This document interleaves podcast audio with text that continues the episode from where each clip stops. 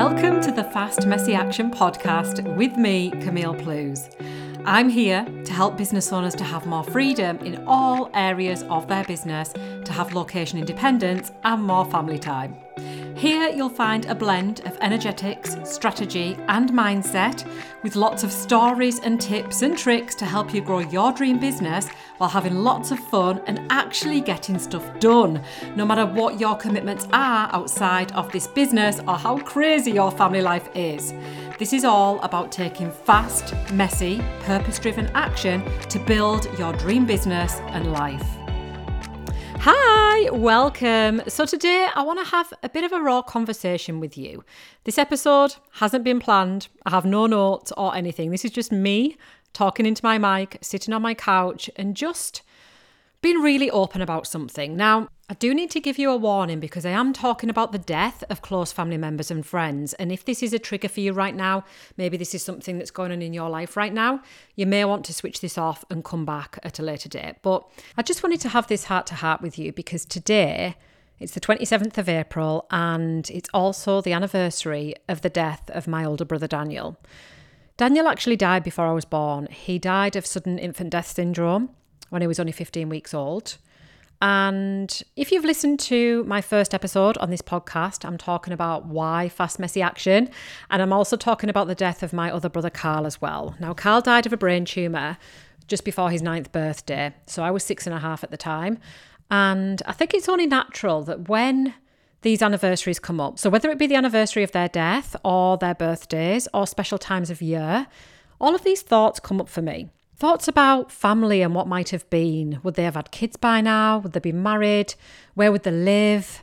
The cousins that my children could have, the uncles of my children. I'm constantly thinking about these things. Now, these thoughts and feelings and emotions do come up at these times of year, which is only very natural. And you may know yourself if you've lost a loved one, a close relative or friend or family member or anybody who you were close to. These thoughts will come up for you as well thinking about some of the things that you did together, thinking about what may have been if they were still here. And I do allow myself to have this time around these anniversaries and birthdays where I do take the time out, I sit back, I reflect, I allow the emotions to come through, I allow myself to get emotional. I've been getting a bit emotional today and that's only natural and it's what makes you human and we need to have time to process these emotions. You can't just keep pushing through times like this. We are not just a robot. We are human. We have feelings. But at the same time if i was to continue with these floods of emotions for days or weeks on end then I wouldn't be able to create the life and the success and everything that I want to have for my family and for my children and for all of my family members who are currently here, who are alive because you can play round and round in your head so much with all of the what ifs like what would have happened if this didn't happen on that day? They would still be alive or they wouldn't have got injured. They wouldn't have had this life-changing thing happen to them. And we can all do this. And i want to give you a couple more examples here of friends who we've lost later on in life. So one of my friends, Rich, he was a huge fan of downhilling on his bike pedal bike and he did a lot of downhilling and basically jumping over these purpose built bumps in the forest on his pedal bike. And he did that very often. It was one of his big hobbies. And one day he went out with his friends to a forest that's not too far from here and rode on the same track that he's ridden quite a few times. And he misjudged one of the jumps, came off his bike, had a bit of a tumble, and broke his ankle really badly. So he got taken to hospital. And I always remember on Facebook. He put a post on Facebook. And I remember this so clearly. I can still picture his face in this image that he put on Facebook with the caption, So this happened. And he was just laid there in his hospital bed, all bandaged up. We thought, oh my gosh, what have you done, Richard? What on earth have you done? And I'd only seen him the day before. I hadn't actually seen him for a long time. And then we bumped into him the day before his accident in the woods at Saltburn. We were walking through the Valley Gardens and he was there with his girlfriend. They were hand in hand and his girlfriend's little girl. And they were going looking for fairy houses and fairy doors in the woods. And we were having a little chat and it was so nice to catch up. And I remember saying to him, It's been so good to see you and so good to meet you to his girlfriend Helen. And little did I know then that would be the last time that I would ever see him. And when he was in hospital, not long after he posted the picture on Facebook, things started to go really downhill. So, with his break to his ankle, it was such a bad break that the bone marrow travelled from his ankle right up into his lungs and flooded his lungs, and he basically died. And I remember being told about his death just a couple of days after I'd seen him down in the Valley Gardens and feeling like, like what on earth? How can somebody die just by riding a bike down a hill? Like, what is going on? And it was absolutely devastating. And we've lost so many friends in so many tragic ways. One of our other friends, Anth, we were sat with him in the pub, we were having a good drink together, we we're all having a laugh. And the lads went out again into Saltburn. The lads went out into Saltburn, and there was this big hill between one of the pubs at the top of the bank. And let me just say this if you don't know Saltburn, Saltburn's a really old, historic Victorian town, which is right in the northeast of England, really close to where I live and grew up and hung out and still do. And it's basically kind of a divided level town. You've got the main town centre right at the top of the hillside, and then there's a bit of an S shaped bank to get down to the bottom where the Valley Gardens and the beach and everything like that is. So there's also a pub, which used to be called Bankside, which is now the Tomahawk Steakhouse at the bottom of the bank. And to get from the top to the bottom, obviously, you either walk all the way around or you go down the steps or Anth that day had had a few to drink and he thought, you know what, I'm going down this way. So he went straight down the grassy bank and lost his footing, fell, rolled quite a few times, but stood up at the bottom and was like, yay, it's fine. But he was so dizzy that he fell over, hit his head on the curb and hemorrhaged. Now, some of our friends tried to revive him who were first aid trained and he he basically died later on that day. The ambulance came, took him off to hospital, and he hemorrhaged and died. And another one of our friends recently died of testicular cancer in his early 30s. And there's just so much of this that's happened. There's just so many tragic events and stories and things from close friends and family members who have died. And I think one of the things that a lot of people will tend to do around times of anniversaries and even immediately after someone's died, they'll constantly play around in the head all of the what ifs. What if this? What if that? What if Rich hadn't gone out on his bike that day? Then he wouldn't have snapped his ankle and he wouldn't have died. What if Anth didn't roll down the bank? He wouldn't have died. What if Craig caught his testicular cancer earlier or went to the doctors? Then he may not have died. It may have been picked up earlier. What if, what if, what if? And we can keep saying these things over and over again, but it's not going to change anything. It won't change anything. And these are the thoughts as well that we have about my brothers. Like, what if Daniel wasn't put down for a nap that day? Would he still be alive? What if Carl's brain tumour was maybe caught earlier? Would he still be alive? All of these what ifs. But you know what? Playing it over and over and over in your head, it doesn't change anything because although we would love to, we, we can't bring them back. We can't.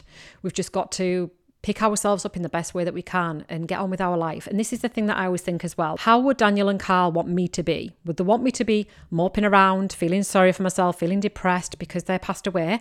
Or would they want me to be living my best life and providing a great life for their niece and nephew as well and really living life to the max. I'm sure it'd be the latter, and I really want to make them proud. And I want to make my parents proud as well. And for them to see how happy I am, which they do all the time, and they're on this journey with us as well. This whole journey of growth, not even just business growth, but personal development, the things that we are doing as a family. We are so close as a family. And my parents are on this journey with us too, and we always have been and are always living life in the moment and just doing as many amazing things together as we can because life is worth living. We are here for a very short time. Who knows what's around the corner?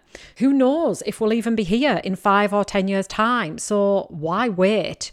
Do the thing now. Whatever it is that you are wanting to do, don't wait because who knows what's around the corner. So next week we are going down to London for the King's coronation. So we're so excited. We're going down to London for a few days. Um, we're going to Harry Potter Studios. We are going on the big London Eye. We are visiting all the sights, going to see a show, seeing the King in the procession down the Mall. And we are just so excited, so excited to be a part of the crowd and to go down and do it. Then the week after that, we've got my retreat, my first ever retreat that I'm hosting in Mallorca. Not gonna lie, I'm a little bit nervous. I've had a couple of hiccups along the way, but you know what? Everything's going really well right now, and fingers crossed it goes as well as it can. But I am really excited, and so is everybody else. I cannot wait. It's just gonna be so incredible. And then we get back from Mallorca, and then a few days later, we're going to Menorca with the family for the May half term. So, really looking forward to that. Nice, big, all inclusive hotel with a water park on site, and it's just going to be incredible. We're going with friends as well. So, our kids will have other friends to play with. So, oh, I'm just so excited about that. And then the month after we get back, we are going going on a cruise up the Norwegian fjords. I cannot wait. I'm taking my mum. My dad has always been seasick. He cannot even do the Dover Calais crossing. He is sick. So, for those of you not in the UK, the Dover Calais crossing is from the south of England over to France. It's about an hour the crossing. My dad can't even do that. It makes him so ill. He gets so seasick. But my mum has always wanted to go on a cruise, and it's her 60th this year. Si didn't fancy going. Si's my husband, by the way. So I didn't really want to go. He's never fancied going on a cruise. So I said, right, mum, let's go. So I'm taking my mum for her 60th birthday and the kids, and we're going on a cruise up the Norwegian fjords. I cannot wait. And then next year, we've just booked an 18 night holiday to go to Disney World. So we're staying on site in a Disney hotel and Universal Studios. So we're going to stay on site in a Universal hotel as well. We've booked one of those rooms. I don't know if you've seen them in the Cabana Bay Hotel overlooking Volcano Bay. So you've got the volcano view rooms where you can see right over into Volcano Bay. If you haven't seen those rooms, go on to Google, have a look. They look incredible. So we're so excited. So all of these things that we're booking, we're just doing it because this is the thing. You only get one life. What is the point in waiting? Because you can be waiting forever and then who knows what's around the corner. And if, like me, you've got various medical conditions that sometimes when it pops into your head, it can be quite worrying, you may be thinking, oh my gosh, I don't even know how long I've got with the mobility that I've got right now. So, you know what? Let's do all this stuff while we can. Because who knows how much time you've got to be mobile and who knows how much time you've even got left on planet Earth. Who knows? Nobody knows. And one thing's for sure you can't change the past and you can't change whatever's happened in the past. You can't change losing people along the way. You can't change things that may have happened to you. Can't change things that maybe you've done and you regret. Living in hindsight will be amazing, but we can't change what's happened. This is the thing. We can only learn from the things that have happened, even if that is absolute heartbreak. We can learn from it to live life to the max and to just carry on and live our wildest dreams while we are still here on this planet and to live the best life possible because what's the alternative to that? You can dwell on the things that have happened and focus on the past and it make you depressed. Or you can live life in the moment right now. You can plan your next 12 months to the best of your ability. You can book in amazing adventures. You can make your dream life a reality. You can do everything you want to do as long as you reframe your thoughts and you put your mind to it. So, I know this was a bit of a raw message today, very unfiltered, very unedited and untouched, but it came from the heart and I just wanted to share this. And this is my outlook on life. We have lost so many people over the years, we've had so much heartbreak. And yes, when it comes round to birthdays and death anniversaries and things like that, yes, I do take the time out. Yes, I do have emotional days. I sit back, I reflect, I I take time out for myself. But then at the same time, I don't dwell. I allow myself to feel the emotion, and then the very next day, I'm jumping back in. I'm jumping back in and I'm making my brothers proud of their little sister and showing my kids too that we can live our best life and do anything we want to do. I would love to hear from you. If you have been through some of the same things or similar things that I've been through, or even if you're feeling like, you know what, I'm ready to live my best life now. I'm sick of dwelling on things that I may have done in the past, people I've maybe lost, things that haven't gone my way. I'm sick of dwelling on it. I'm ready now to change my life. Get in touch with me on Instagram. I'd love to have this chat with you. And thank you so much for listening to my raw, unfiltered message today. And I'll be back next time with a more upbeat episode. Speak soon. Bye for now.